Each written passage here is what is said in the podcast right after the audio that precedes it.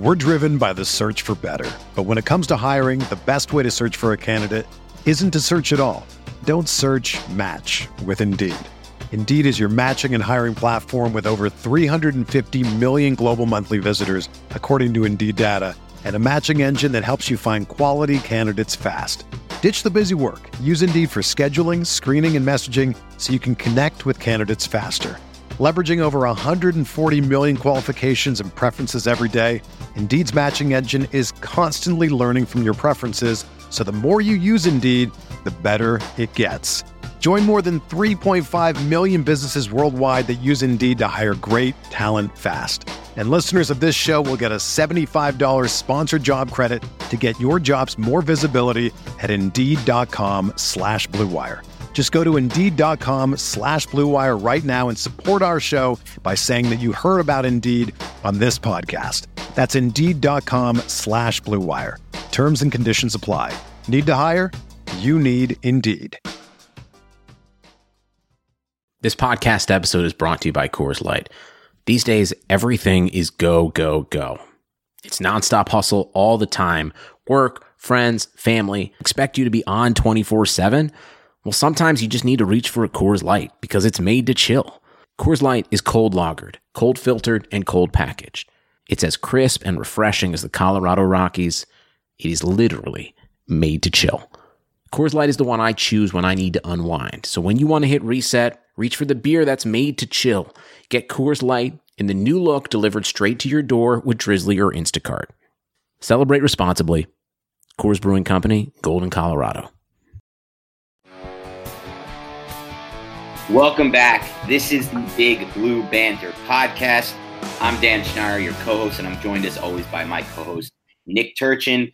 In the Big Blue Banter podcast, we aim to do one thing, and that's marry film with analytics and a little bit of the eye test. And today we're doing an all Daniel Jones podcast. So this entire podcast will be dedicated to what we saw when we went back and broke down games on Daniel Jones from his 2018 season at Duke. Now, originally, I had the idea of going game by game at the five games we looked at. And obviously, both me and Nick have watched other games from Daniel Jones. These five games in specific, I've watched now three times, but we wanted to get another fresh pair of eyes on them, rewatch it, kind of look at Daniel Jones as the prospect that he is coming into the Giants, what he can become after working with head coach Pat Shurmur. And originally, my thought was to go game by game on this, but Nick had a much better idea. And he told me, listen, when NFL teams are evaluating quarterback prospects, they're not going game by game and saying, okay, he had four good games here, he had three bad here, anything like that. What they're looking at is traits, and they're breaking down these evaluations of their players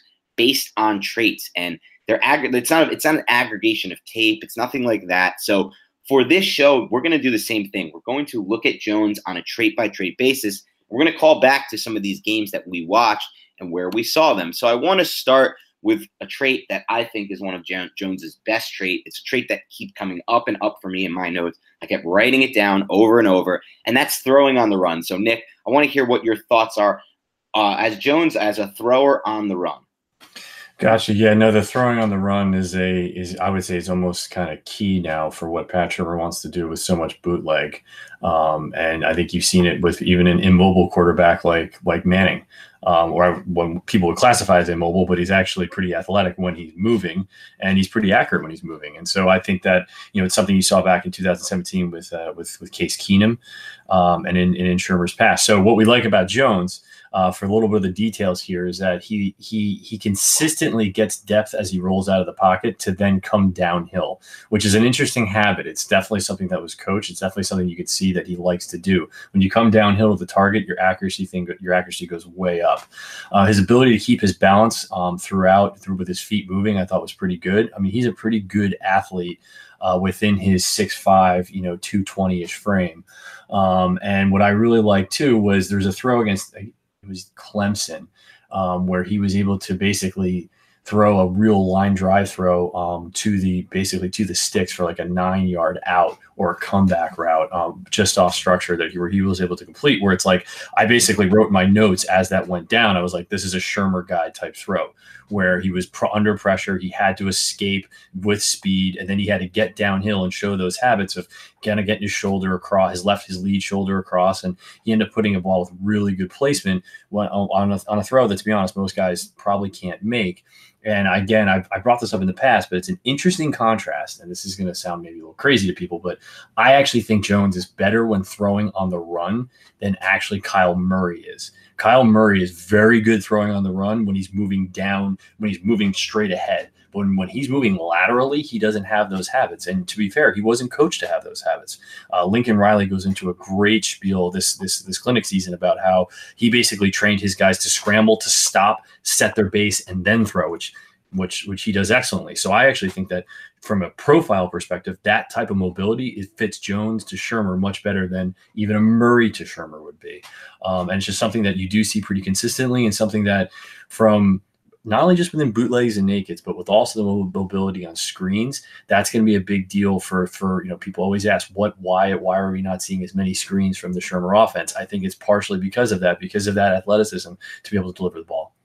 And I think you bring up some great points there, Nick, and a lot of it is what I've seen as well. Now, I think one of the most excellent points you made there is that he does do an excellent job of getting depth on these while he's rolling right, and that allows him to for a player like him who's obviously not throwing from different a lot of different arm angles i mean he's a very over the top thrower. And i think it's really important for him to to get that depth and to kind of be driving downhill. Now for me the, the best throw i saw in, the, in this example nick and again i will say this nick uh, most of these examples for me came when he was rolling to his right and kind of evading and rolling and kind of either evading the pressure to his right which he did a great job of against temple when there's a quick blitz uh, off his right tackle he rolls to the right completes the pass.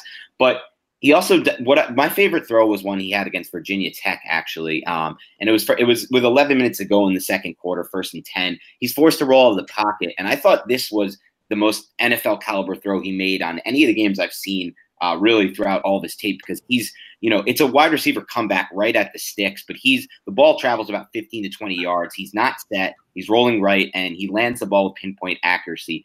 Uh, the ball is thrown basically out of bounds, but it hits the receiver right in his hands and he drags his feet. Um, it's a perfect throw. It's the type of NFL throw that I, the reason I like this and this one stood out to me, Nick, is that I didn't see this when I watched Haskins. Now, Haskins didn't, wasn't asked to do this a lot. And a lot of what Haskins did is just sit in that pocket. Um, but, and, and again, that could have to do with the scheme or whatever it is. But this is the type of throw I think I see um, at the NFL level more often. It's the type of throw I think they're asked to make more often. And you bring it up, Nick. There's just so many examples, at least for me. You know, I already have in my notes just four more examples from that game uh, against Virginia Tech where he's making accurate throws on the run. And that's really what I saw as well. Just the ability to to maintain accuracy while on the run. And you see it against Clemson. You see it really in every one of these games, with the exception of Miami, where he doesn't, you know, he doesn't have as many examples of that. But that to me is one of the most important things. But I wanted you to touch a little bit more on the mobility and, and on his not only his accuracy uh, while he's throwing screens, Nick, but his mo- mobility when he's throwing screens. Because I think part of what Shurmur's scheme want, part of what Shurmur wants out of his scheme is more of a screen game. I remember when he came over last year, Nick, during the preseason before we got to the game action, Shurmur like really talked up how important the screen game is for his offense. And then we got to the regular season and it was mixed in, Nick, but we didn't see a lot of it. And I think that's an Eli Manning problem. I know me and you both agree on that. So I want to hear is, is Jones a guy you think can come in right away and not necessarily fix, I, I wouldn't say fix that problem, but give them a better chance to get to where Shurmur wants to get to in the screen game. Yeah, absolutely. I think um, unlocking dual dual screens or double screens where there's a, a, fake to one side, then come back to the other. He had a lot of good examples yeah. where you know, uh, I wouldn't say he's again to kind of compare him. And I, I recently had to break down Case Keenum for the Scouting Academy, so I watched Case all over again, which is a lot of fun. But Case is Case is really good with his feet, and he gets to the place first, and then he delivers the ball. I would say Jones is a little different that he doesn't have to get to the place because he has that ability. Maybe he doesn't change his arm angle. He can jump. He can he can find the way to get through that to get through that defender that's usually in their face at that point on a double screen. The issue with the double screen is you're going to get your quarterback killed because he's get, it just takes time to develop and the screen effectively is what letting the rushers come on. So yeah, that's something we haven't seen as much. The other key point to this, and this gets into his ability to throw a runner's ball. He throws a very good short ball um, uh, in in these screens to make them catchable to for for to maximize yards after catch, and that's a big deal. It sounds like a stupid dumb thing, but it's actually a huge deal to make your offense efficient, and that's what I kept on. You know, I, I created a thread basically for for this a couple months ago, and I think a lot of got a lot of people maybe thought, hey, like a lot of this stuff is kind of may put some people to sleep, but this is the key to make an efficient offense. And I think when you have an efficient offense and you complement that, and this is again giving this is giving the real bull pitch. When you complement that with explosive playmakers who then carry the ball after catch, that's what the Giants want, right? That's what they have with Saquon Barkley. That's what you need. You need that type of player uh, per se. And so I think that that's what the goal was for this for for the mobility into throwing angle was is can we can you move the launch point in the pocket efficiently to get to a good distribution point to put your players in space. That's the basis of the air raid, yes, but guess what? It's the basis of the West Coast as well. So it's you know I'm, I, I see a real parallel there for for for how the offense wants to function. Yeah, and you you said it best, Nick. I mean, let's let's let's break this down just kind of basically Shurmur wants this offense to be a quick hitting offense, gets the ball in space to these playmakers in diff- in a wide variety of ways, like you talk about via the screen game, via the, the timing and the placement on the quick slants and things like that. And with with Jones, I do believe that they will. He does has shown us the traits, I think, or at least he's shown me the traits. He can help improve what Shurmur likes to do, and we'll see. But I want to move on to one more trait uh, that I think is, you know, overall, I wouldn't say lacking, but not as not as strong um, as as the others, and that's his ball placement overall. So for me, Nick, I do agree that his placement on the screens excellent. His placement on some of these slants and and and his ability to lead the receivers excellent. But where I saw some issues, Nick, was his placement and his location on passes under pressure. I mean, I saw a lot of this versus Clemson. Obviously, we'll get to why that you know I'll, I'll, just say it right here, Nick. I've never seen an offensive line more overmatched than watching that Clemson game and watching the Duke offensive line. Obviously, the Clemson defensive line had three players selected in the first 17 picks overall, with the Giants closing that out with Dexter Lawrence at 17. But I mean, I did think that there were there were times where he could have thrown the ball uh, a little bit, could have placed the ball a little bit better, given his receiver a better chance. So for me, Nick, I'm I'm interested in his ball placement overall, in your opinion, but also his ball placement under duress and under pressure. Yeah, I think that's a good one, and because he does go through. I mean, look, you got when you break down film study, it's all on the tape, right? We're not really speaking out of school here. He has, just like Dan's saying, he has what I would call bouts of, of being scattershot, and it's not super correlated to his motion or his basically right. his mechanics, because his mechanics are pretty pretty damn clean. Um, so again, it's not like, hey, it's it's clearly this on this when he's throwing to this. I don't really think it's that. I think he just look. I think he misses guys. Um, and I think that in general, the misses, I would say, were high occasionally, but they were kind of on the correct side most of the time. I wasn't super scared by the misses like you can be with some quarterbacks where it's like, hey, he's not getting this and the ball is sailing and it's it's consistent and it's a problem. Um, I think that the way I would define his entire game is that if if the read was simple from a pre-snap basis or defined from a pre-snap basis and he was able to deliver that way overall his placement was very very good. Once it starts getting outside of that i think yeah. that that's where the adjustment comes from. And that's where people some people have said hey it's an issue versus pressure. I think his poise versus pressure is very very good. He's, he stands in to take the hit. Now does he take the hit and is, is the placement wane? Yeah and i think that it even wanes on touch passes, which is a strength of his. So it, it's not just on hey when he's throwing when he's gunning in a ball to a very very tight area. It's when he's trying to float things too to a, to an open area you can miss. But look, I think that that's just what you get with some quarterbacks. Um, I don't know how much that's going to improve. I think a big part of that is going to come down to to the ability to get him as many first look as many predefined first first uh, first reads as he can and kind of go from there. And it's not something where I would say it's de- I don't think it's debilitating. Uh, I definitely think it's there, but I don't think it's debilitating. And I think when it's good with with with touch passes or, or passes that require a little bit of feel over the middle and in breaking routes, yeah, very very good. But yeah, absolutely consistency consistency should improve and will improve, I bet, or or can improve, I bet. But I don't, you know, it's one of those things where I don't think it's debilitating. Yeah, and I think you you hit a nail on the head. At least the way I see it, Nick. The way I see it is, it's it's a it's a different night and day with uh, over the middle versus on those outside hashes, where with those throws being less accurate on the outside hashes. And I think that's for me, it's it's it's a product of arm talent. And now I could be wrong on this. Um, we'll, we'll find out at the NFL level because I do think he does have adequate arm talent. Like we've talked about, he has enough. He has good arm talent. He's good, shows good touch, and we'll get to that. But I think it's a, an issue a little bit more when you know he's facing these heavy blitzes, and the only real option is one-on-one man uh, coverage on the outside. And, you know, that to me defines some of the really, really elite quarterbacks at the NFL level.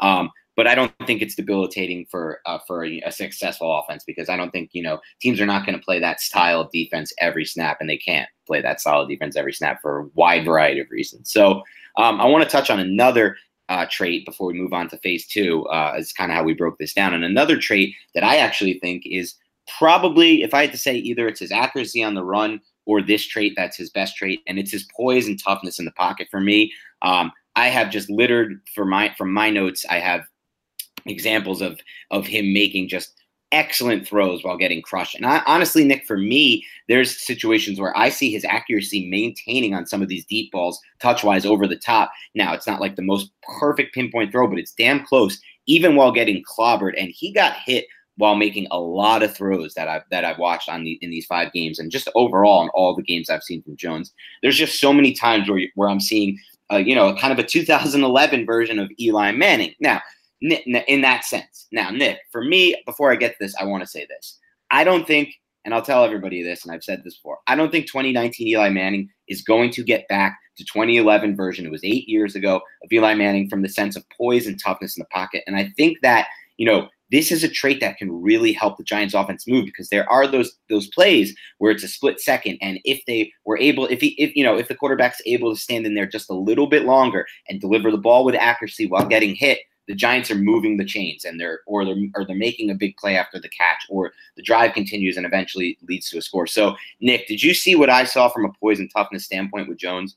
Yeah, yeah, absolutely. It was there. And I think that the willingness gets into is a big part of it because I don't think, and we can get into this too, I don't think his his footwork is super refined in the pocket, but yet he was willing to stay in and take the shot. So I think if you can improve the footwork slash refinement to delivering the ball, anticip- basically anticipating in, in his peripheral vision the pressure coming to him and then having the answer in his footwork to get to the spot to then get to then release the ball. If that if that really improves, which is kind of just a pocket a pocket movement thing or a pocket mobility thing, you know, he's he's going to be dangerous because he has that ability to stand in and throw from his feet kind of in, in off angles um, or in you know, basically off platform. So yeah, I, I, I, definitely thought that. And, and it was something where, yeah, you really hit it. You, you hit it on the head there. I mean, it's, it's something that's kind of overlooked because, you know, the Giants have had a poor offensive line for some for for many years. I think last year it certainly improved, but they they obviously had issues. Like everyone has issues. There's going to be muddy pockets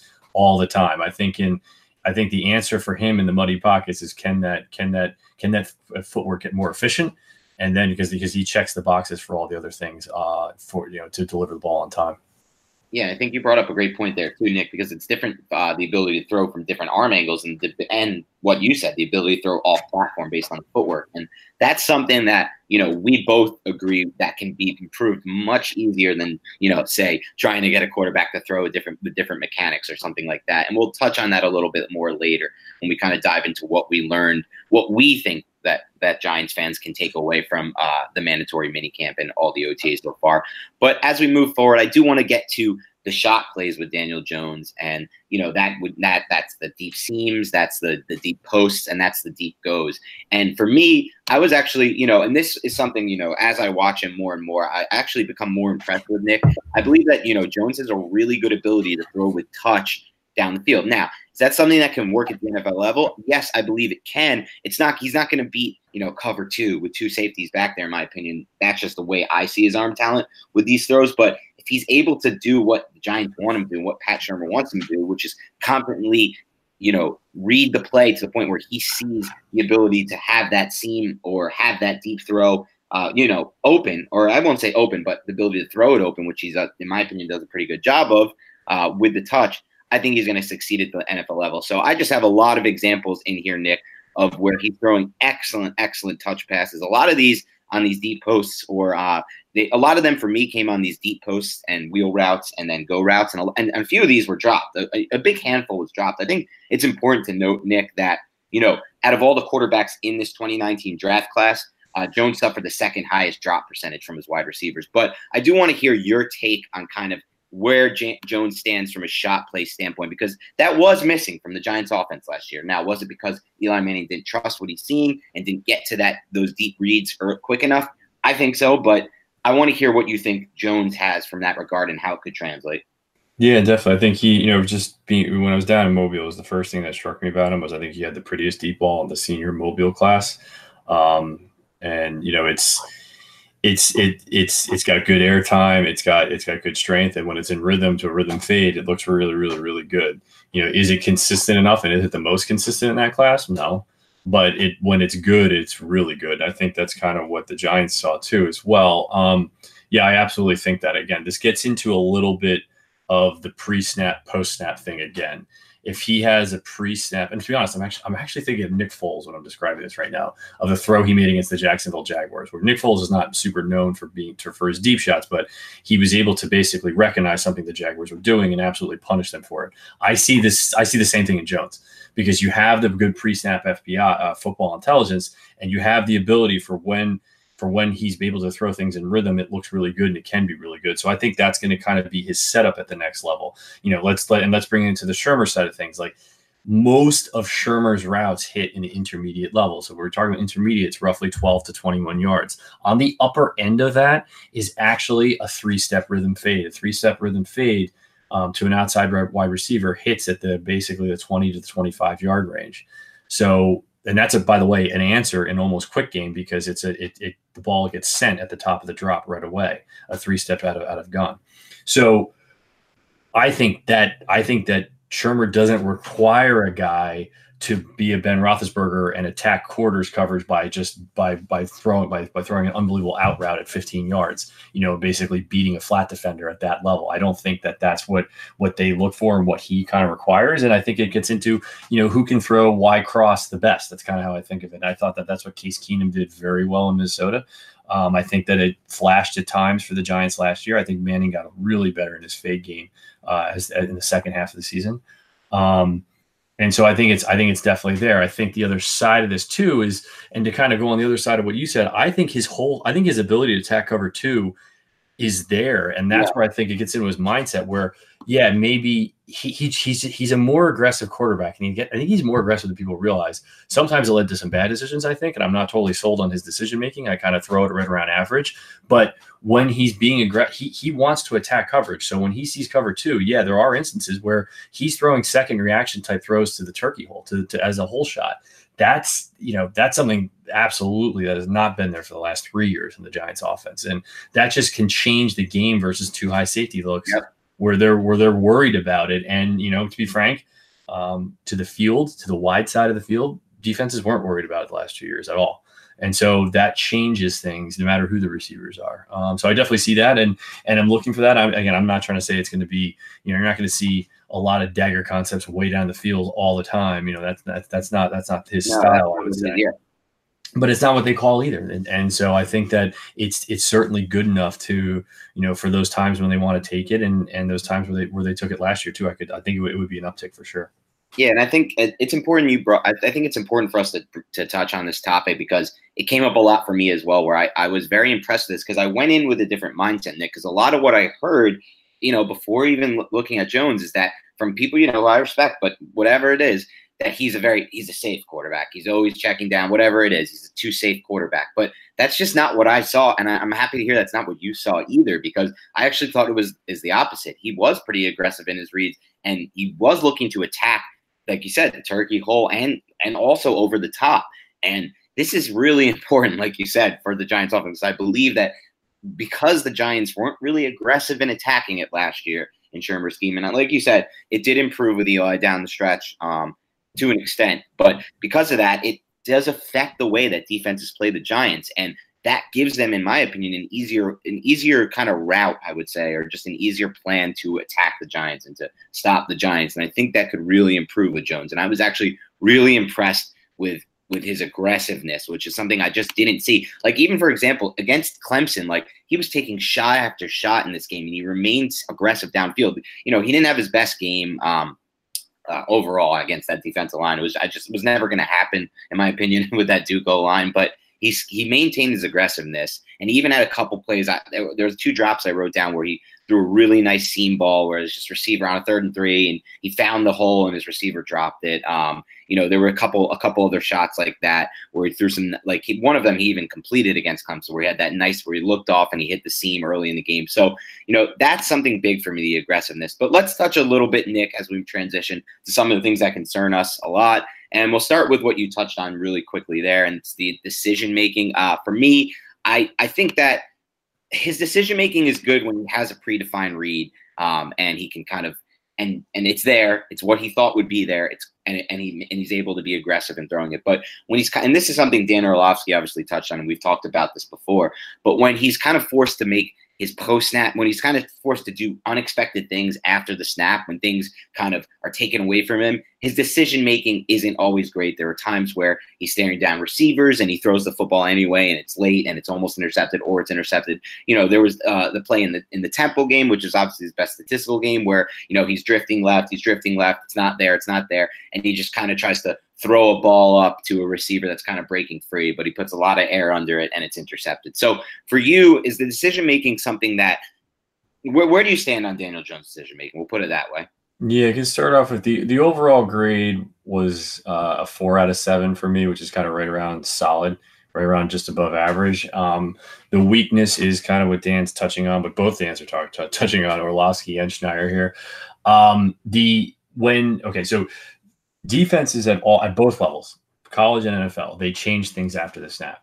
When the change was something that that that Jones didn't really anticipate or wasn't the usual answer from a pre, for, you know, the, from what was pre-snap, he did struggle uh, in kind of understanding how to move to the next progression or the next read in the progression. So some guys call it different things. Greg Cosell talks about eliminating a read within the progression. How do you isolate and eliminate within the progression? And it's very, very important. So I would step back and define and go, hey, everything past his first read starts to get a little dicey for me. It starts to fit the profile a little bit of Nick Foles to bring him up again, where it's like, hey, well, why are you hanging on? I'm thinking of a, of a route I saw today where he's running four verts – he's running four verticals concept out of empty, which they run they run empty like that was Cutcliffe's answer for everything was empty. Um, so the right, so he's got five wide receivers going downfield, and he to the boundary to the short side of the field, he sticks on the two vertical routes for like, I mean, two point five seconds easily to three seconds, where you don't see him hitching, you don't see his eyes through his feet, which means his feet kind of break down, and he just stays on it, and then he ends up escaping the pocket for an eleven yard gain. And people will go, oh, that's a great job. He escaped the pocket. Where other people might say, hey, look, he had an out route, real, a real quick out route to the side from an efficient perspective. He can try that vertical route down the left side, maybe come back to the vertical seam route on the right side, but then check it down and move on with your life because that's what's going that's what the NFL that's what the NFL offenses have to do. The passing attacks have to do. So that that his decision making, I think it's a little into coaching and what he's being asked to do. I think it's a little bit into him as a within his within his redshirt junior tape, which is effectively a senior tape, um, of of him trying to kind of take a lot on his back and and and lead a team with, to be frank, like Dan has said, not many skill guys. Um, and I think it's kind of asking too much of himself at times to not maximizing structure. And maximizing structure gets into like a conversation. If you know, if you have it basically summed up on everything past the first read. But if he's had a couple instances where he won't necessarily, it's not taking the aggressive angle. It's that it's not aggressive or passive. I would say it's what he sees first. If it follows from the pre snap, he's going to stick with that. and then he's not going to allow the play to develop. And I think this comes back to I think this whole thing centers back on his footwork and centers back on his ability and his habits of drifting in the pocket. And I guess we could kind of run with that in a second, but I think that's where that kind of comes from. Um, and and not having the confidence or the habits within the pocket to basically get to that second and third read to tie it all in. That's what I think Shurmur thinks he can help him with because I don't think it's a throwing thing. I don't think it's a confidence thing. I think it's just a habit thing that he's developed while he was at Duke. And so we'll touch on that now, Nick, because I was going to get to that next anyway. And maybe it's because you put it in my head, Nick, but you know, you told me about, you know, you you kind of we were talking about before. I saw it on your thread when you first put it out, and it's the drift. It's his issue with drifting in the pocket um, and kind of locking onto the. Re- and for me, it's kind of locking onto the reads when he's drifting left and still making those throws. So I, I want to ask you this. We we both know you just pointed it out right there. It's an issue with his game. But what I what I when I you know when I'm valuing these quarterbacks and what in my opinion some of these issues are much easier fixing than others. Like you just talked about it. His mecha- throwing mechanics, which we both agree are are pretty well. They're they're good. We're fine with where they're at. I don't think you can really fix that at the next level. Then if a quarterback, I remember people were talking about it with Josh Allen last year, uh, the Bills quarterback, who again, remember, completed only 52% of his passes. Everyone talks about how good he was last year. And then I look at it and he was at 52% completion rate. So, I mean, I don't really know how good that is. But, eh, you know, people are talking about can you fix a player like that? And you could fix that style. But I'm, I'm not sure I agree with that. But when it comes to the footwork in the pocket, and I think that's, I think some of that could just be that, you know, he wasn't coached to do certain things, or he wasn't really coached at all from that standpoint at Duke, where, you know, Cutcliffe's not leaning on that stuff. He's leaning on the, the the upper body stuff, the you know the ability to use his mind for things. So, in my opinion, can you talk a little bit more? Let's let's let's say this, Nick. We'll we'll do it this way. Can you talk a little bit more about what this issue is, and you talk a little bit more about why you think Pat Shurmur and Mike Shula can fix that, and at the same time, are we already starting to see signs of that in the minicamp? Yeah, that's a that that's a good way to kind of point to it because let's start. Let, let's get real specific. What we're talking about is on throws to his left on his college tape and throws to his left, especially to the wide side of the field when throwing an out route. He a quarterback has a straight straight back drop, right? At the top of his drop, he he should basically be deciding or should have decided whether or not he's going to throw his first read or not. That's the whole basis of timing, which is consistent across all offenses. It's less consistent or it's less stringent in some than others, but it's pretty consistent. As he would then wait for the next receiver to get open or in some cases in the Duke offense, stay on the same read. As he hitches, he starts to drift to the left in the way the receiver is. That's a it's a habit and it's something that is very very consistent. Now sometimes it happens really really aggressively where he hops in some cases like like 3 yards to his left. Sometimes it's only 1 to 2 yards. The key is if you have a if you have a pass set and you have a tackle who's let's say he's let's say he's just taking a jump set. If you start moving right. your launch point, that greatly debilitates his ability to make it to, to block a defender because basically you're by the time he's hoping he can anchor the guy where you're trying to throw from. So it, it's it's to be fair, it's it's debilitating at times. Now, part of this gets into, and Dan asked the question very well. Well, if I'm seeing this consistently and I'm just a guy with Wi-Fi, right? Like, why, you know, there's a phrasing in coaching. It's like you're either coaching it or you're allowing it to happen. And I'm wondering what that coaching was like in the pocket because it's consistent and he consistently has issues with it, but yet it doesn't, it wasn't really quote unquote fixed and it didn't really show a lot of improvement. I think that that was something that, to, again, to be fair, I think that Cutcliffe doesn't emphasize the footwork as much because the quarterbacks he's had that have come out have all have all basically had loose footwork per se. And it starts going way back to Peyton Manning, who, you know, was a great quarterback, obviously. But from what I had heard, he had basically gotten all that from his own habits himself at the NFL level because he's just a maniac and is a great professional. You know, I think that it's something that you saw in Eli Manning early in his career, throughout most of his career. He he doesn't have that ability with timing and rhythm in his feet. Um, I think it's you see it with Jones, and I think when that this habit, I think is two things. I think it's driven by the fact that it's a wide fight, it's a, it's a wide side of the field throw, yeah, and you got to wait on. And I think that ultimately it's just a habit where he's not used to delivering that ball with anticipation. So he's basically doing the exact opposite. The, the receiver's breaking, he's hitching as he's breaking, and then he's delivering it as the guy comes uncovered. A wide throw to the field, that's a problem. And and again, in the Senior Bowl, that's where in the Senior Bowl practices, it led to basically two interceptions. Um, Nope, sorry, go on. Yeah, so so that's that's where the dynamic is, and and you go, well, how do you fix that? Well, I'm not a quarterback coach, but I think that it's something that can be fixed because he's I think he has the arm the arm strength to do it. He does show the ability to make anticipation throws in other situations. So it's not that his his mind eye doesn't doesn't work that way.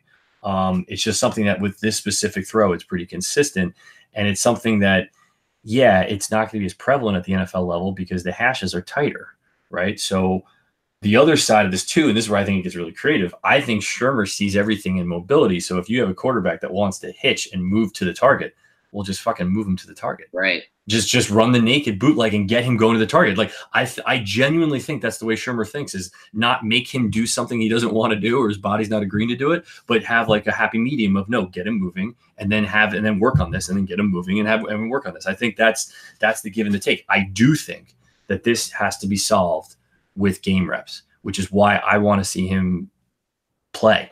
And I think that that's it's not it's not a mental rep thing. I think it's getting used to delivering that ball to to you know in the five to 18 yard range to his left and just doing it over and over again. And I think it's one of those things. Again, it's I don't think it's a motion thing, and and and we'll see. And I'm kind of I'm I'm most excited to see how this this this develops because again, if it completely changes, yeah, then then that's then that's pretty cool. And I think that's I think it absolutely can. Yep, Nick, and you say a lot. You brought up a lot there that I wanted to quickly touch on and breach with you. Um, for starters, I agree with you. This is something that I think can be fixed with good coaching at the NFL level. And I and I read, you know, one thing that's always stands out to me, Nick, and I think either you sent this to me directly or I saw this on Twitter. Uh, maybe you retweeted it. Um, this was a while back, but it was. I think it was. It wasn't McVay.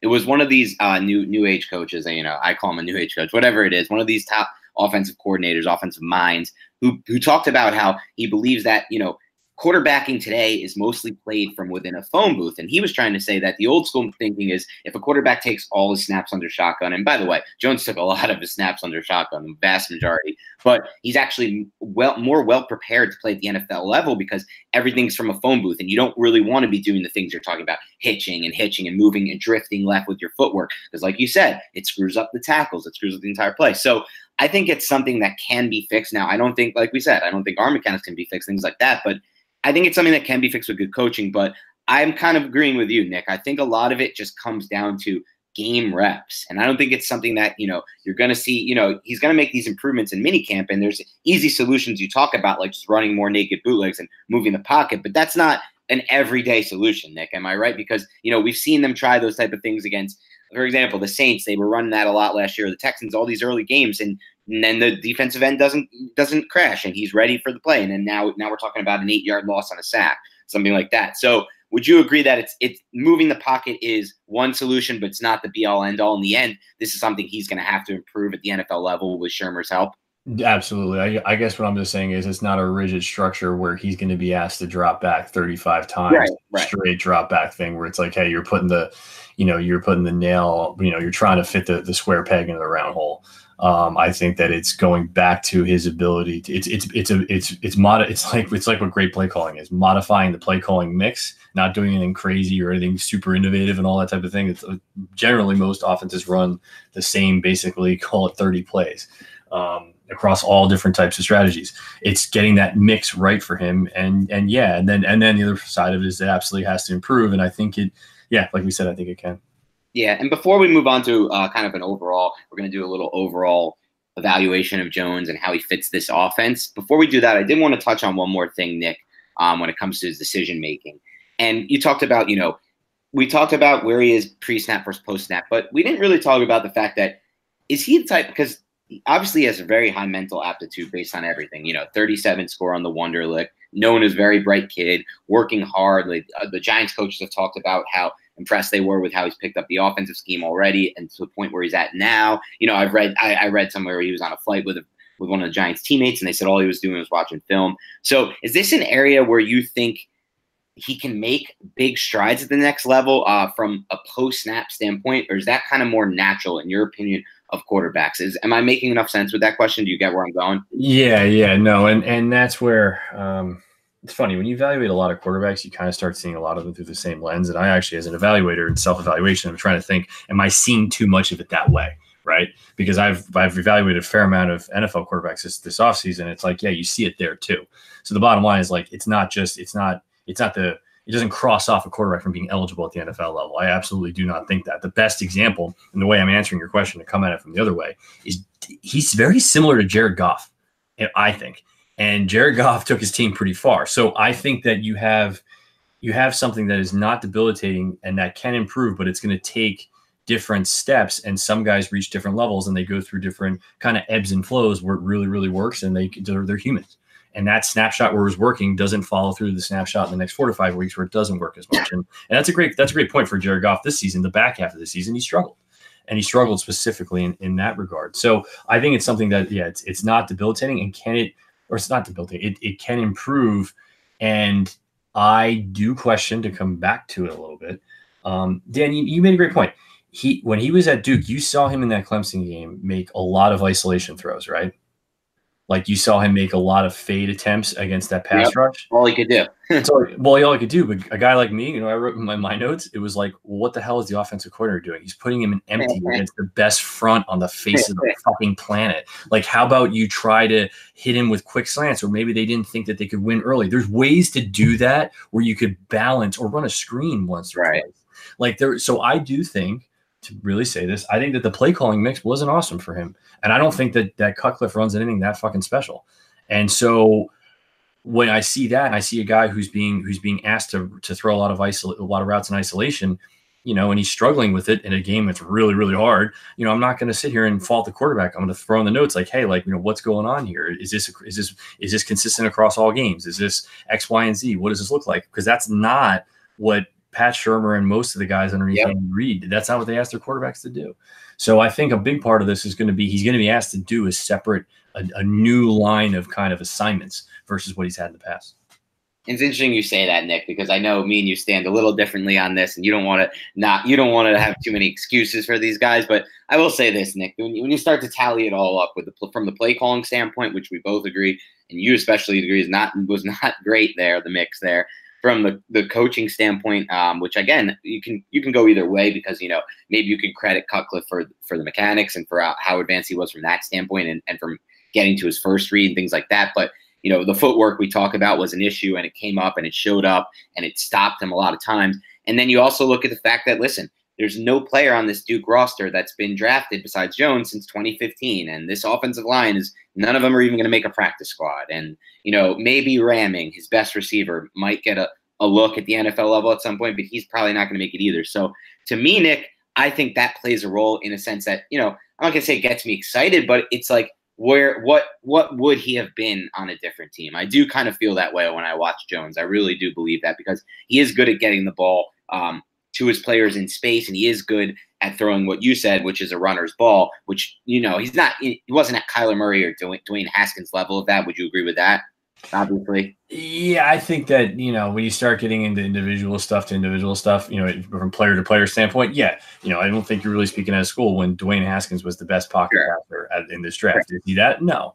Um, you know, I think that Murray is the most explosive guy. I almost think he's the most explosive player in this draft, right? I mean, how can you? It's hard to argue against that. So yeah, no, I think that there's a, there was a pecking order. And I um, no, but not even just overall, Nick. I just think in the sense those two really stood out to me. And I know we talked on another podcast just with the, with their with their placement and throwing like that runner's ball. But I do think that, like you said, that's something that I was impressed with with Jones while watching him. And I, and I know you kind of feel the same way. Am I right on that? Yeah, yeah, absolutely, absolutely. And that's what I think makes him a good fit for Shurmur's offense. And I want to get to that now, Nick. I want to talk about before we get into our overall what we're what we think he does best and what our main concerns are moving to the next level, which most of which we've touched on already. I want to ask you really where you think he fits for the Giants, for Pat Shurmur and his offensive scheme. Yeah, I think that you're going to see it in kind of three or four main areas. Um, we've we've hit we've hit a lot of them before, but the one thing that we've let we've left out a little bit is the RPO game. Yeah. Um, which he ran very, very efficiently for for Duke. And to get back to the whole Clemson thing, like why wasn't it run more versus Clemson? I don't know. There's probably a good reason for it, but you didn't see it as much versus Clemson. And and that is basically a very simplified, in some cases pre-snap, most cases one read post-snap. Um, to to basically elect the run or elect the pass, two plays called basically simultaneously. Simultaneously, um, and yeah, I think he he did that very very well. And you go, well, what does that mean? I haven't seen that as much in the Giant offense. Well, let's just take a step back. The Giants ran that a little bit on the pre snap basis, and, and Manning struggled. Uh, Manning struggled in identifying. Manning struggled for a few reasons. Let's just forget that for a second. What's really interesting that not very few people are talking about is, is Mike Shula integrated both traditional option and RPO looks for Cam for Cam Newton in in Carolina and he did that he coming marrying it with a vertical passing passing scheme you know cam basically it was it was a lot of throws down the field. And he was able to do that very very well. And so i think that's what you're going to see. When people go what, what's the play calling mix going to look on the rpo perspective it's going to be a lot of inside zone with play with passes tagged to it. That's the base. Outside of that as the years go on i'm kind of excited because there was a lot of shit that he did from integrating power read, yeah. integrating all types of things that get very, very interesting. And what you start to look, the offense starts to look like, and look, I'm just a massive Joe Moorhead guy. It starts to look like the Penn State offense in 2016 with Joe Moorhead. And that's where it gets really cool because if you start opening up the space yep. and, you, and you start basically dictating to defenses what they can and can't do based upon what they do pre snap, you're you start killing people and, and especially with a guy like Saquon Barkley. So I do believe that that that actually opens up the most the most for Saquon Barkley. Forget all the production for the receivers. I almost you know. I, I don't really know there. I think that the Barkley benefits the most. So I think you see it from a bootleg naked perspective, an RPO perspective, which will tie in a little bit to the screen game as well. Um, and just an answer with all those answers within the quick game, which will help their pass pro you know, I know that there's a big sentiment out there for got for the Giants offense to have this perfected unit that's awesome and just, you know, provides pass protection no matter what. And that just simply isn't the case. And I think that if you have the elements we just described in there, it makes your offensive line look a shitload better. And that is, I think that's the best side of it. Where you know, hey, at right tackle, you got, you have a guy now who's solid, but he's not your answer longer term. There's going to be different guys at different positions here as they as they grow this thing. And I think that a guy like Jones is well prepared early on to be able to help that line grow. Yeah, you bring up some excellent points there, Nick. Just really points that I think needed to be touched on here because I, I did see success with the RPO game and even the zone read for easy solutions uh, during his tape that I watched at Duke. Just easy solutions either via the run game or the quick passing game. And then he kind of gets into grooves like he did versus Temple with the RPO in the red zone, too, where you just see multiple touchdowns at the end of that Temple game where he really took over the game. They were down 20 to 7. They ended up winning like 56 to 28. Um, and with the red with the RPO game in the red zone. And I think really what you touched on, Nick, and this is probably meant for another podcast uh, eventually once we finally get to see Jones in the game and and to see or even in preseason action. But it's really what you bring up. The most exciting thing I think that at all everything we've said about Jones, and we've touched on, you know, how he can help them in the predefined quick game. We've touched on how he can help them in the screen game with the bootleg, with throwing on the run, with you know throwing a runner's ball to these crossers routes that are so important in Pat Shurmur's offense. But really, what really excites me the most is what you said about spacing, and it's really what it comes down to is if you can start to use the space in the backfield with two athletes like Jones and Barkley back there. What you're able to do is start dictating to the defense, which you, is what you said perfectly because that's not something the Giants offense has done for so long. I believe it's something they did at one time during that 2011 season. That run and shoot, that, that essentially what it was was a run and shoot vertical attacking offense with Gilbride. They were dictating that year. They really were. They were taking shots downfield. They were forcing defenses to really be put in tough spots and a lot of pressure on deep coverage. But I really don't feel like we've seen that since. Even with McAdoo, um, Nick, during that 2014, 2015 season when Eli, you know, had his mini resurgence, a lot of that was just was just quick games, a lot of just quick slants, a lot of you know stuff like that that you know they were doing a really good job with at the time. At like you said, really, you know, McAdoo improved Eli's footwork at the beginning um, with with in relation to his system, but I still don't feel like they were ever dictating to the defense like like you saw with Joe Moorhead in that Penn State team with Barkley and and McSorley, and that's really where it's interesting. If you can get those two athletes in the backfield, you know what else can you do from that standpoint? Um, but Nick I mean, we could go over this again, but I think most of what you know, just really run back at what we thought best, what we saw, what we thought we saw best from Jones was again his poise and grit and toughness in the pocket, throwing on the run, his runner's ball and crossing routes, um, you know, and re- and his reads early in the down, his first reads and his aggressiveness uh, with his first read. Now, like we said, some of the concerns, pocket movement, you know, the the drifting to the left, the crow hopping, his footwork, and his decision making beyond that first read which which again, like Nick said, comes down to play speed as well. Um, and that's going to be different at the NFL and the college level. Those are our main concerns. But now that we've kind of gone over all that, Nick, I want to dive into the questions if we're good with that, because I think a lot of these questions are excellent. And to me, this is the best set of questions we've gotten from our listeners in any podcast. And they're all specific to Daniel Jones. So I think, you know, some of this, again, some of the questions you guys have, we, we've touched on already. We'll go over more briefly now. And I would say that just, you know, run it back, run the podcast back if you want to hear more on them. Um, or, you know, if you just got to this point. So We'll start with Giovanni Ibera, Nick, who says, other than his mental makeup, what do you think Gettleman and the Giants saw in Jones's physical game uh, that made him our guy? Yeah, I think that yeah, the the the, the main thing is the mobility, um, and and the, the mobility and the ability to hang in the pocket, and then um, you know the the uh, yeah, kind of those kind of basically what we talked about. And this and again, just to kind of answer this question this way is like Daniel Jeremiah had this thing um, on on his podcast where he described, "Hey, we have to show this through the lens when we do, when we break down basically picks in the wake of the draft. You can't show it on your grading where you had the guy. You have to show it on where the team had the guy because that's the most important thing to try to put your to, to, to give people insight into what they're what to, to what they're thinking and you know to get really into it. I'm just instead of just keeping on saying mobility, I would go as far as to say they had mobility over pocket over pocket passing ability in general which I didn't think they would. Now, what does that mean? It means nothing because I'm just a guy on the outside. What they, they're telling you through their actions that the mobility was the bigger was the bigger value for them from a trade perspective. Now right. that's not the only thing they have because they, they throw the whole package together, and I think that's what gets into a draft pick too is his markability, his ability to be a teammate, his ability to represent the franchise. That matches, and we get all that. But from the tape perspective, that one item surprised me the most. But it doesn't mean it obviously doesn't mean that that it's wrong. It makes it means that it's kind of interesting because that to me signal signals a little bit of change in the way they've thought. Because I'm kind of answering another question that's coming up soon, but and where guys have said, you know, um, or some people have said that basically that Jones is kind of like the mashup of Peyton and Eli Manning. I, I don't think that could be. I can't. I don't think that could be any farther from the truth you know, other than maybe if you want to do like the look and the fact that they're tall white guys, you know, great. Like that's that's that's fucking awesome. But from a trade perspective, he's way different than both of them. Yeah. And that's what I think is kind of interesting. It's like you take you have to think out of the box a little bit to understand where they're where they think they're going with it. And that that's what gets interesting. Yep. And that's exactly right. They're not they're not building they're not fitting this exact mold of Eli Manning like everybody seems to think so.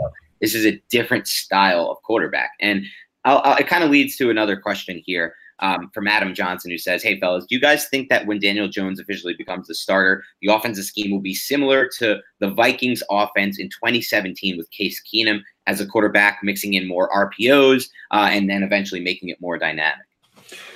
Way to that question too is number one, the RPO level was it was it was about the same. It, it was kind of it was not really super prevalent um, because Case Keenum doesn't I mean, it's not he doesn't really do that. They just didn't run a ton of that as much. Um, I think the RPO element will come in from Shula, like like like we had described, and I think that the I think that Shurmur's offense looked, besides the screen element and besides the kind of the stretches of running a lot of runs, which was certainly prevalent in, with Minnesota, because to be frank, they had a better running game. Um, I think that the offenses were pretty similar in 17 to 18, and from a from a, a stylistic or play calling perspective. Now, to really get to it, will look. Like, I think that's the. I think that's his foundation. I think that's that's Shurmur's base. Where the play where the playbook goes after is where I think it, it gets kind of interesting. Yeah, um, and so our, uh, we're going to go to the next one here. Armchair GM, and this is an interesting one to me. Asks, I would love to hear what how you guys want to see Daniel Jones used in the run game versus how you think Shurmur will use him in that regard. And for example, how often, when will he when will he use him there, where and, and where will he use him there? The, the, the the first place right off the bat, and we've talked on this a bunch of times, not on this yeah. podcast, but on others, is in the red zone. Knew you were going there. yeah, like in the red zone, it changes the game, and and and and I think that you can manufacture drives and get the ball down the field, but punching the ball in is something that is you know it's it's tough for everybody, um, and it's even tough for you know a small amount of space with a small with it with a tight box that that that Barkley has to move from move in. I think that yeah, are you going to use Daniel Jones on ten keeps a game? And when I say keeps, meaning the, uh, an inside zone um, zone read play where he either gives it or keeps it. Is he going to have ten of those keeps and have basically ten to twelve rushes? No, that's excuse me, that's a little that's a little tough at this level, right? Because of the injury factor. So what is interesting though is the bona fide threat of the quarterback to run is huge. And if it's th- even just three to six plays, Yep. Or if it's that that alone, and especially in the in the far red zone to the to the to the short red zone, that can absolutely change can change an offense. So I think you will see that. I think you'll see him there with. I actually think you'll see him there with Eli Manning as the starter. I don't think it has to be Eric Dungey coming in in that in that kind of role where he's basically replacing the quarterback. I think they'll use Jones because why not? He's a really good athlete. You know, people love to jump on in lane like that. There was slander being tossed around that some teams wanted to work out Jones as a tight end. I don't think he has the physical profile, but he has the talent because he's a super athletic guy who is very, very smart. And so I think, yeah, you can absolutely use him as kind of a wild card with with Eli Manning in, uh, under under center or out wide wherever he goes. I think that's what's kind of interesting. So I think the red zone is kind of the spot right away, um, and I think that what that can unlock going forward for different types of zones is is is, is the potential's there man, Nick, if I if I get what you just said, Nick, and I get a shot and I get a chance to see Daniel Jones coming in the red zone and helping this team while Manning is still named while Manning is still the starter, I will know that we've officially entered a new era of Giants football, and I'll be excited because that's not something I totally expect from this franchise. But you know, listen, it's somewhere they can help him right away. I agree with you entirely. It doesn't have to be Eric Dungey, which I'm not even sold they would have done anyway. But I completely agree with you, and we'll see what happens there. Um, kind of leads us into our next question, though, Nick. Uh, this is from Jeff Hall. Jeff Hall wants to know what week will we see Daniel Jones start his first game? And this is this is a tough one because it gets into maybe answering instead of the what week to kind of come at it like I think if he can show in camp and and almost like basically um, compete and, and make it a tough starting job competition, which I think he will. Um, and I think if the Giants are basically just under 500 in a week six to seven type area, I think they're going to play him. Now, I don't think they're going to play him in some vindictive way to, to get Manning off the field or to do whatever they have to do. It, I almost think it has nothing to do with Manning. I think it actually goes back to all the things that we talked about where he needs improvement. I think he needs improvement in game reps. And I would much rather see that at, at multiple points this coming season than, than in just starting in 2020 with basically no one, you know, no other quarterback or no other significant quarterback around um, if if that makes sense. Because I do think that yeah, he he needs game reps there, and and the game the more game reps the earlier the better. I do think that if they are three and four, and and there's elements where you know um, they think they can turn around with a catalyst at the at the quarterback position, they're going to take that chance. Yeah, Nick, um, I'm going to answer this one a little bit differently, and it's a great question, Jeff Hall. I think it's on the minds of every single Giants fan. And when you look at it kind of from the schedule standpoint, originally your mind always wants to think, okay, he'll come in and he'll start after the bye. He has then he has two weeks to prepare. It gives him extra time, but it really doesn't. The bye doesn't really come at a good spot for this plan because a the Giants have a late bye week in Week 11, so you know then Jones would only be getting in five start, which I don't think is enough personally. Um, but okay, but also B, they'd have to go into Chicago against arguably the best defense in the NFL coming out of the bye, and that was what you would give Jones his first start. A late, I don't know what is it, a late November, cold, windy Chicago game against the best defense. So I don't think that's going to happen. I actually, you know, I was I've gone back, gone back and forth on this question, Jeff, for a little while, and I think me and Nick talked about this before the podcast. Um, a little bit, and we're kind of starting to come to the same agreement on this. I think we think that this could very well be another Kurt Warner, Eli Manning situation from 2004. Just fast forward, and Eli plays the Kurt Warner role, and Jones plays the Eli Manning role in 2019, 15 years later. Now, some people will tell you that's not going to happen. You know, Kurt Warner didn't have any standing with the franchise. He came in as a free agent. There was no Kurt Warner Giants lore like there is with Eli Manning. But I, the more I start to watch this team, and the more I start to read Kurt, uh, uh, you know, and listen to Coach Sherm, Kurt Shurmur, I really do believe that he does want an upgrade at this position, and he does believe Jones can do it. So, like Nick said, if you're sitting at let's say three and four, let's say they they can find a way to beat the Bills and, and the Bucs early on in the season. And now they have an example where listen, they're going into the Patriots game, they lose that game, and now they're at two and three. But they have the stretch against the Cardinals and the Lions with beatable games, and the season's still on the line. And they believe that, hey, our defense is playing at a level where we can win. Hey, our run game is playing at a level where you can win, and they have the tools to win, and, and yet they're just not winning these games because of the quarterback play or because the quarterback play is not being the catalyst, like Nick said. I do think they're going to make the change. And I know people will be surprised to hear that. But I really think you could start to see Jones in this game around that week six game, or I'm sorry, week seven game, it should be. After, so then it would be either three and three or two and four at that point after that Patriots game on the road. And it would start with a home game against the Arizona Cardinals. And I don't think there's really a better game I mean, putting obviously the Eli Manning stuff aside and all that aside, I don't think there's a better game for him to start than that week seven game because it's against the Cardinals at home. The Cardinals were the worst team in the NFL last year. They have a decent defense. They have Chandler Jones, but it's a game that you can get him a win early on, and then you can get him into a stretch of games where he has just the Lions in week eight, and then the Cowboys in Detroit. Obviously, not not the uh, to me it's a beatable game and then at home against the Cowboys, and then against the Jets. That's a four game stretch before the bye week that I think is perfect for Jones to come in for. Um, so that's where I'm targeting, uh, Jeff. All right, we'll move on to another question. This is from Steve Hall. I wonder if he's at all related to Jeff Hall. I'm not sure on that note, uh, but he asked, What mentor relationship do you see? Uh, do you think Eli Manning and Daniel Jones will have? Will resemble, you know, Joe Flacco, Lamar Jackson, a Favre Rodgers, more of a Smith Mahomes? or kind of a a, a Foles Carson Wentz? Where, where do you see it, Nick? You know, not knowing the dynamic of Eli in the in the in the quarterback room, from what you can envision, though, from him just being like obviously an absolute total professional, I would, you know, I think it's hard to say that he'll be anything other than an absolute total professional. I do think that he's an absolute competitor, um, so he's, he's not going to want to, you know, give up anything or or you know or basically kind of like you know, go really go out of his way there. But I think absolutely they have the established relationship before. They have the same quarterback coach uh, on the private side. I can't remember the guy's name. He's uh, I can't remember his name. Anyway, he's very he's highly associated with the or strongly associated with the Manning Passing Academy, that type of thing. So they they definitely know each other pretty well going into it. It's not something where it's a you it's it's two random people that have to, to kind of work through this. Um, I think Manning's gonna be a good teammate. I think that's I think that's I think that's kind of why the Giants have been so good to him is because he's that way, and he'll I think he'll be that way through however this goes down because it's it's you know it's it's a long relationship. Yeah, to me, I, I mean, I, I, definitely don't see it being a Flacco Lamar Jackson situation or a Favre Rodgers, like you said, and it's not a Smith Mahomes either because Smith was so highly efficient that last year in KC.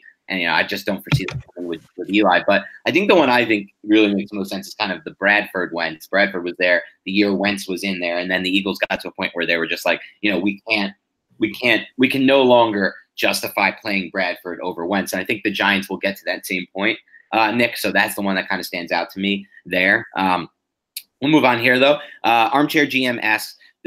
What's the biggest change we will see in Pat Shurmur's offense when Jones takes over, if any?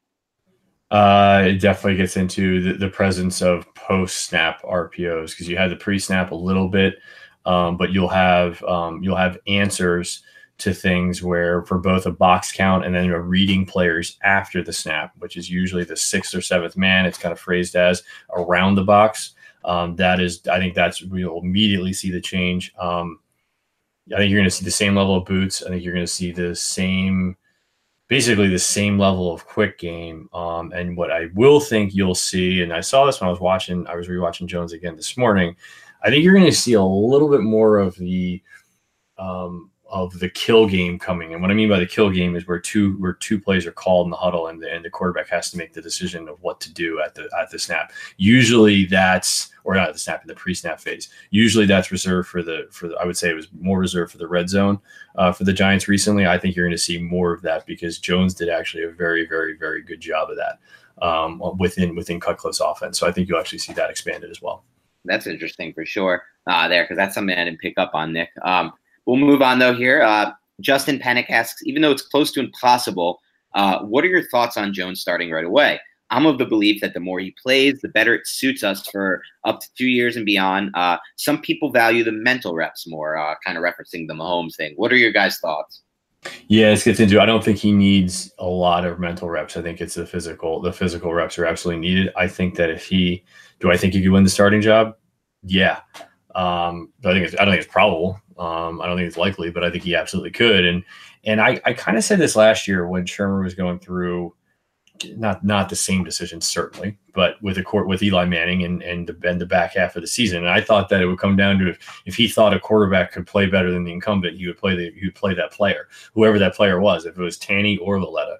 Um, I kind of think the same thing here because I think he, Pat Shurmur is a center at heart. His dad's a defensive, is a great was a great defensive coordinator. That's the way he thinks. Um, you know, I could see him kind of not doing it in a disrespectful way, but I could see him if you know if, if one guy made the charge for the job, I think that he that they could get it pretty quickly.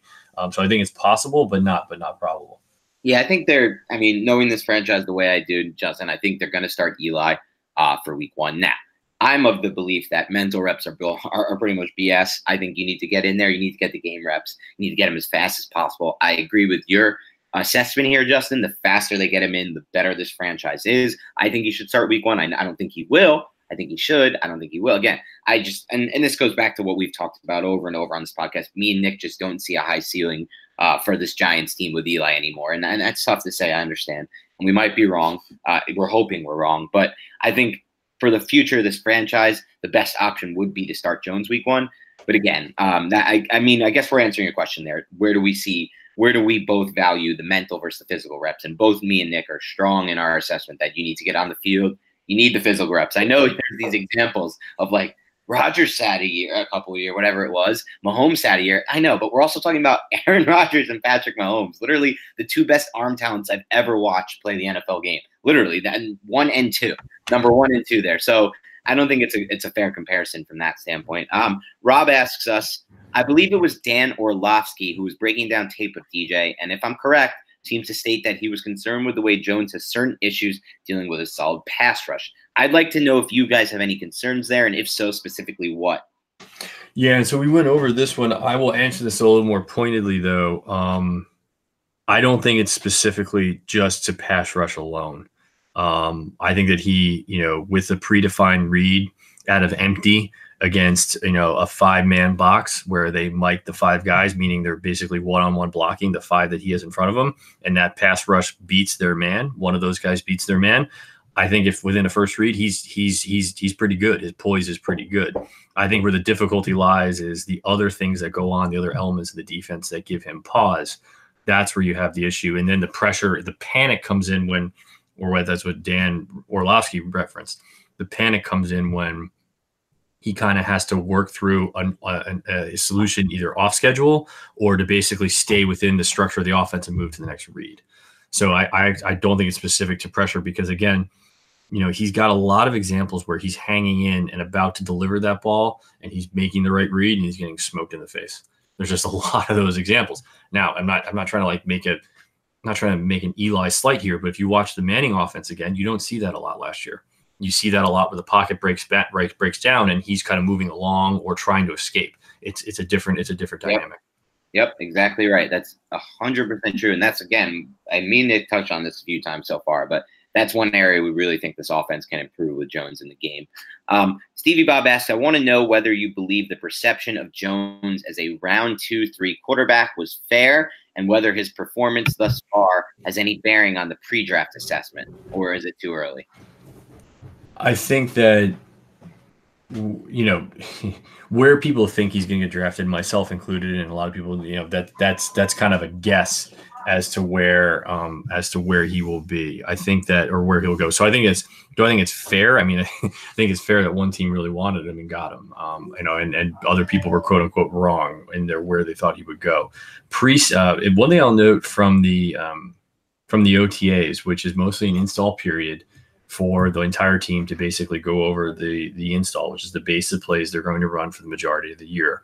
Um, I absolutely think that whoever is coaching him or talking to him has told him like, "Hey, be very decisive, be very aggr- be very aggressive in your ability to work on the things that you're weakest." Because I think he's shown the ability to to be very quick in his to to improve his play speed to get to to get to the bottom line. Even though these are basically reps and shorts, I think that still counts as as a movement towards towards something good.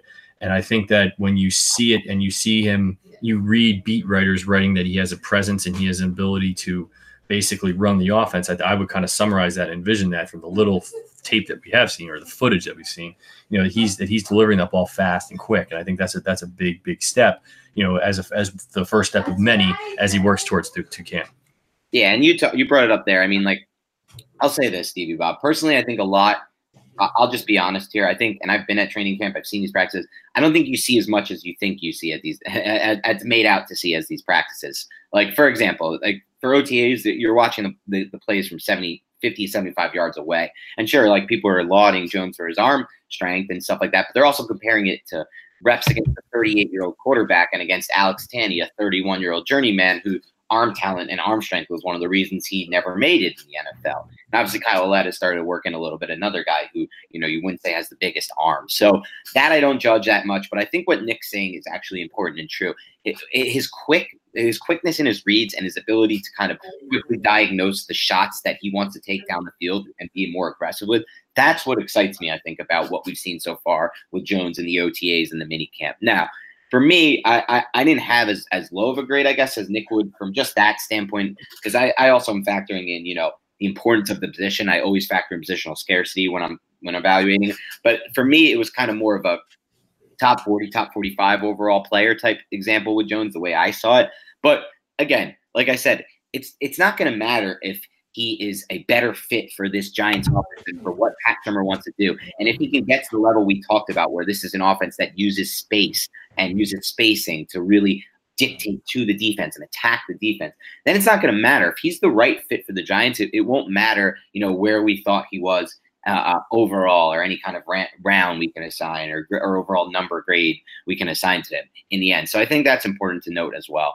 Uh, John asks, everyone talks about the Manning connection with Jones. With that said, do you think Jones will have the same type of style on the field as Eli? And I know we touched on this, but if you want to briefly go back on it, uh, Nick. Yeah, yeah. For that one, I think that it's it's a different style in the sense that um, you know he's he's much more mobile and athletic and ability to break big plays. And um, you know, I think you see when you see a lot of Manning tape from like 09 through 12, you see a guy who runs around the pocket as much a, a lot, but he's really not even taking a drop. He's kind of taking the ball and running. And like you know, Manning Manning's a good athlete too, but in a different type of way. So I think it's it's a it's a it's it will be a different offense, and he's a he's definitely a different style player. A lot of guys have made the player comp to Ryan Tannehill. Um, I can see that for sure. I would again. I go back to Goff. I kept on going back to Goff, and I kept on going back to. I didn't write it down. Who the other guy was as I was watching the tape for for for where his development path, what that'll look like. Yep. Um, all right. Giants Chit has asked you and Nick both were very down on the pick. I recall both saying he was an NFL backup type with major concerns about arm strength. I, I don't. I never said he was an NFL backup. I just developmental, but seeing his athleticism, downfield touch, screen game, and RPO potential, you feel better about the pick now, especially in Pat Shurmur's offense. Yeah, I think that you know when when guys like me look at a grade and we say, hey, like you know, there's this the part of it where we think he's going to get drafted. You know, when I see a guy who's developmental in the pocket game, I don't think he can be a first rounder that's just my opinion. And to be quite frankly, it means nothing. Um, you know, because of the traits that they value, which we went through. Um, I think that, yeah, I, I think that has it, I don't think it's really changed. I think that I've, again, to take the Daniel Jeremiah stance, I've tried to take through, see it through the lens of what the team cares about, what the team is telling you through the picks, as well as through the rest of their offensive makeup. And I, that's the lens that we're trying to, stretch to show it through here. Um, so, yeah, do I do, do, I see it through their lens more so now? But my effectively my grade doesn't change because the issues are still the issues that that were there. It, it's not a lot of it's not a lot of actual change in the tape. It's it's seeing what the team thinks they can harness the best side of him and basically minimize his downside and then improve things over time. Um, you know that's what they think. There's nothing more clear than than taking a player right than, than than saying that. So I think that, but for but specifically, it doesn't it doesn't like I wouldn't like grade him the first round now. Um, but that doesn't mean he's not going to be a good quarterback. By the way, it doesn't mean he's not going to be a great quarterback. It just it means that the tape is what the tape is, and you know, and and we'll see how it goes going forward. Yep, I think I agree spot on with everything you just said there. To the, to the last, to the very last point, Nick, which is probably the most poignant one I think you made there. Um, last question here for the day, Zach, and it's actually off topic. Our first off topic question. Zach Mahoney asks, which is great because I said any questions go, and that that goes for all these podcasts. Zach Mahoney asks, can you tell me the coverage grades last year between Ogletree and Goodson. I honestly thought Goodson did a better job in covered. I'm not sure why they put Tae Davis in for him instead of Ogletree. So I'll let Nick touch on the why did they play Dave, Tae Davis um, at, at, at, Goodson uh, instead or in Goodson's spot, I should say, instead of Ogletree spot. I think it's a schematic thing. So first touch on that, and then I'll get to the grades.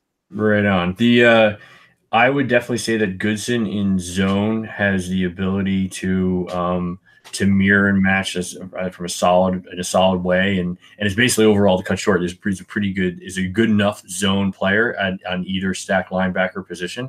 Um, I think that where he fell into issues in the middle part of the season when he played, I can't remember his exact game because he was injured during part of that, I believe. Um, or was just kind of shut down further in the in the uh, in the um, in the depth chart. It's two things going on. Number one, he's a little his assignment soundness within the defense was was tough, and he had a couple missed assignments that were that, that led to big plays. That was a tough one. The other side of it too is when you're talking about unseating Ogletree that's not going to really work because he's yep. basically the veteran guy who's calling the plays. So that you're going to make a statement to your defense by basically benching him for a guy. The other side is the way you know they play so much nickel and dime that you're not going to have a lot of chances to move that guy on, and that's kind of the way Bettcher wants to run it is is not subbing a lot because that's the whole hybrid defense is you never know what they what they're going to play whether it's dime or and so he doesn't I don't think he really wants he want they sub the line the defensive line but the back end they don't want to sub as much generally. That's what they showed last year. Um, and specifically to Tae Davis I think that Davis gets in the fact that he's more of that athletic hybrid that they just wanted to see and and I think that he made some athletic plays but he absolutely had some assignment issues. Um, and I think that that was the case really for, for most of the team, the defense in the back half of the year. Um, when, when, when Ogletree when it went injured and then when injured and then when Collins went injured, yeah, they had they struggled. Um, and so that was not ideal. And so yeah, no, I I think that that's that's what you're seeing. I think this year, I think it's the jump that I like Goodson. I think he can play in this in this in this defense. Um, I think that if he can show the improvement, and especially play with the heart that he played the last the last two three games, he played really well physically. Yep and making plays in, in, the tackling game. I think that can overcome the assignment issues where, yeah, maybe he's an early down linebacker, but still a, a key a key cog and someone that they keep around. Yeah, and I think just just going by the grades and the snaps, BJ Goodson had 219 snaps in coverage. Tae Davis had 189 snaps in coverage. Ogletree had 433. Their coverage grades, at least according to Pro Football Focus, were very similar, with the exception of Davis, who had a really bad coverage grade. As far as Ogletree versus Goodson, they had almost an identical coverage grade. Um, and I think Nick kind of breaks down why and where they their pros and cons are in that sense. But I will say this Ogletree is not going to come off the field. He's not only the leader of the defense, he's the quarterback of the defense. He is the guy with the headset, so he's calling the plays and getting people set up. But I think Ogletree gets a bad rap. And I've said this before, and I'll say it again. I think he makes sideline to sideline plays that people just don't notice in the game, or they're not, you know, they're not flashy big plays, but they're plays that save a lot. That's, that's they're, they're plays he's making that prevent bigger plays from happening. And I think because of all of that, he will remain in the game, even if, you know, his coverage isn't at the elite level. And if the Giants, you know, had drafted some elite coverage guys or guys like, you know, Devin Bush at, with their first pick, something like that, things might be a little different from that standpoint. But with where their roster's at now, I don't think we'll see too much changing there.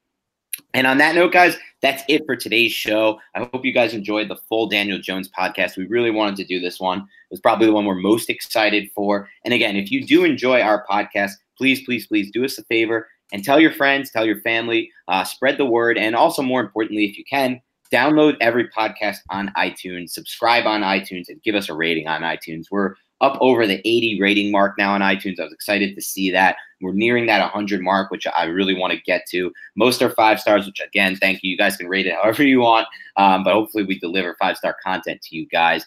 And for this last podcast we did before this one, which focused on the Giants' offensive line and the interior offensive line in depth, it was actually our most downloaded podcast and our most on demand plays podcast yet. So that was something really excited for me to see, especially in the dead of the offseason.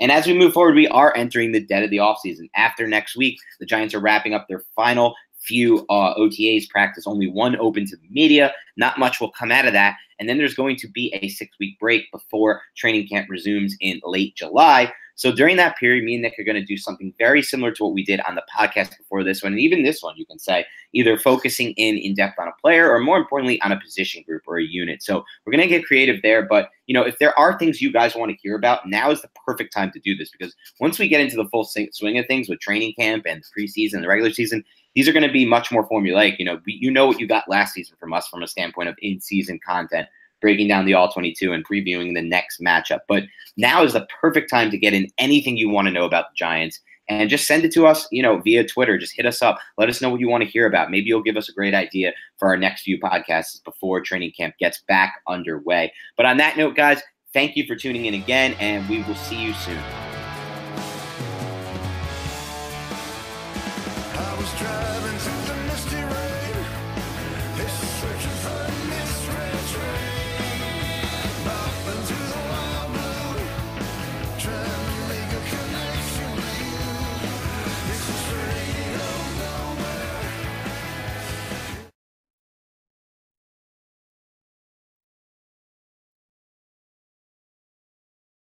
This is the story of the one.